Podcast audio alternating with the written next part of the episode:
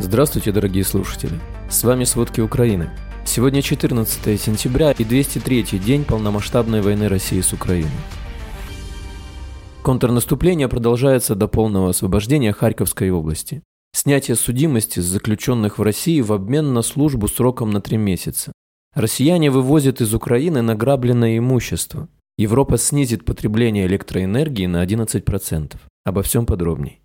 За несколько дней контрнаступления вооруженные силы Украины освободили более 300 населенных пунктов. Такую информацию передает заместитель министра обороны Украины Анна Малер. По ее словам, контрнаступление продолжается. Оно распланировано до полного освобождения Харьковской области. Площадь освобожденных территорий в регионе достигла почти 4000 квадратных километров. Начальник следственного управления полиции в Харьковской области Сергей Болвинов рассказал, что во время оккупации Балаклея российские военные устроили тюрьму в отделении полиции, где пытали граждан. Во время оккупации в подвалах находилось не менее 40 человек. Военные российской армии хватали людей прямо на улице. Так, например, один мужчина просидел в тюрьме 46 дней после того, как солдаты России нашли фото его брата в военной украинской форме. По словам свидетелей, к заключенным применяли различные виды пыток, в частности, били электрическим током. Генштаб ВСУ сообщает, что руководство российской армии занимается поиском желающих воевать в колониях Тульской области. По данным штаба, вербовщики обещают осужденным снятие судимости в обмен на службу сроком на три месяца. Для рецидивистов или осужденных за особо тяжкие преступления срок службы составит 6 месяцев. Однако никакие контракты с желающими не подписываются. Кроме того, как утверждают в Генштабе, о проблемах с комплектованием подразделений личным составом свидетельствует факт проведения принудительной мобилизации в городе Горловка. Местные так называемые военнослужащие получили задачу вместе с милицией до 19 сентября набрать 6 тысяч человек. В ночь на 14 сентября российские военные трижды обстреливали Никопольский район Днепропетровской области, выпустив 75 снарядов. Об этом сообщил глава Днепропетровской областной военной администрации Валентин Резниченко.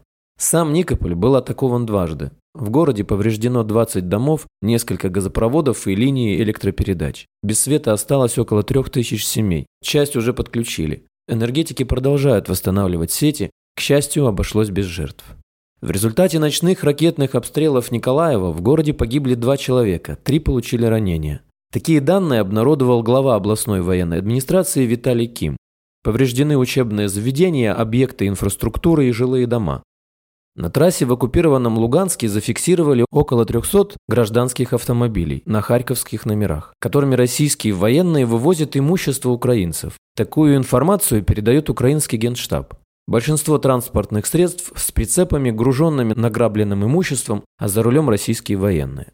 Подобная тенденция наблюдается в населенных пунктах временно захваченных территорий на юге Украины. Так, в городе Пологи Запорожской области российские военные выламывают ворота частных гаражей, забирают у местных жителей частные автомобили. В Новой Каховке Херсонской области захватчики массово начали вывозить мебель и бытовую технику из временно оставленных домов. Такие преступления были зафиксированы на всех территориях, которые попадали под оккупацию России с начала полномасштабного вторжения. Украина приняла предложение Дании об обучении украинских военнослужащих на датской земле. Об этом заявил министр обороны Мортин Бёцков во время визита в Киев. Министр не исключил, что военные могут прибыть в Данию до конца года. В августе стало известно, что Дания отправит осенью в Великобританию 130 инструкторов для обучения украинских солдат. Министр добавил, что Дания имеет многолетний опыт подготовки украинской обороны. Так было, например, в Украине с 2015 года до российского вторжения 24 февраля. В Белом доме сообщили о новом пакете военной помощи для Украины. По словам координатора по стратегическим коммуникациям Совета национальной безопасности США Джона Кирби, ВСУ доказали высокую эффективность в контрнаступательных операциях, а также ранее во время организации обороны. России в обозримом будущем не стоит надеяться на отмену санкций, введенных против нее Европейским Союзом, заявила председатель Еврокомиссии Урсула фон де Ляйн. Она сказала, что ответственность за потерю России экономических связей лежит на Москве. Это плата за выбранный Путиным путь смерти и уничтожения. Такое заявление фон де Ляйн сделала перед депутатами Европарламента в Страсбурге с речью о положении ЕС. Штрафные меры, введенные ЕС против России, глава Еврокомиссии назвала самыми суровыми в мире. Она отметила, что Европа с первого дня стояла на стороне Украины и останется на ее стороне и впредь. Европа помогла Украине, представив ей вооружение, финансовую поддержку и приняв украинских беженцев. По ее словам, Европа уже предоставила финансовую помощь в объеме 19 миллиардов евро, отметив, что в этой помощи не учтены поставки вооружений. Санкционное давление продолжает сказываться на России. Тысячи международных компаний покинули страну. Производство упало на 75%. Аэрофлот фактически держит самолеты на земле, потому что нет запчастей. Российские военные теперь берут чипы из посудомоечных машин и холодильников, чтобы починить военное оборудование, потому что они сами их не производят, сказала президент Еврокомиссии. Энергетические доходы России в августе сократились до самого низкого уровня за 14 месяцев. Это связано с падением цены на российскую нефть из-за западных санкций. Об этом сообщает Bloomberg. Прежние покупатели российской нефти в Европе отказались покупать ее, а потому Россия была вынуждена продавать нефть со значительной скидкой на азиатских рынках. Кроме того, «Газпром» этим летом существенно сократил экспорт газа в Европу в ходе шантажа региона до снятия со страны санкций за вторжение в Украину. Согласно данным Министерства финансов России, нефтегазовые доходы, составляющие более трети бюджета России, в прошлом месяце стали меньше на 13%, чем в июле, что является самым низким показателем с июня 2021 года. Тем временем министр по вопросам климата Австрии Леонора Гевислер в понедельник презентовала компанию Mission 11, которая призвана поощрять граждан экономить электроэнергию. Об этом сообщает Европейская правда.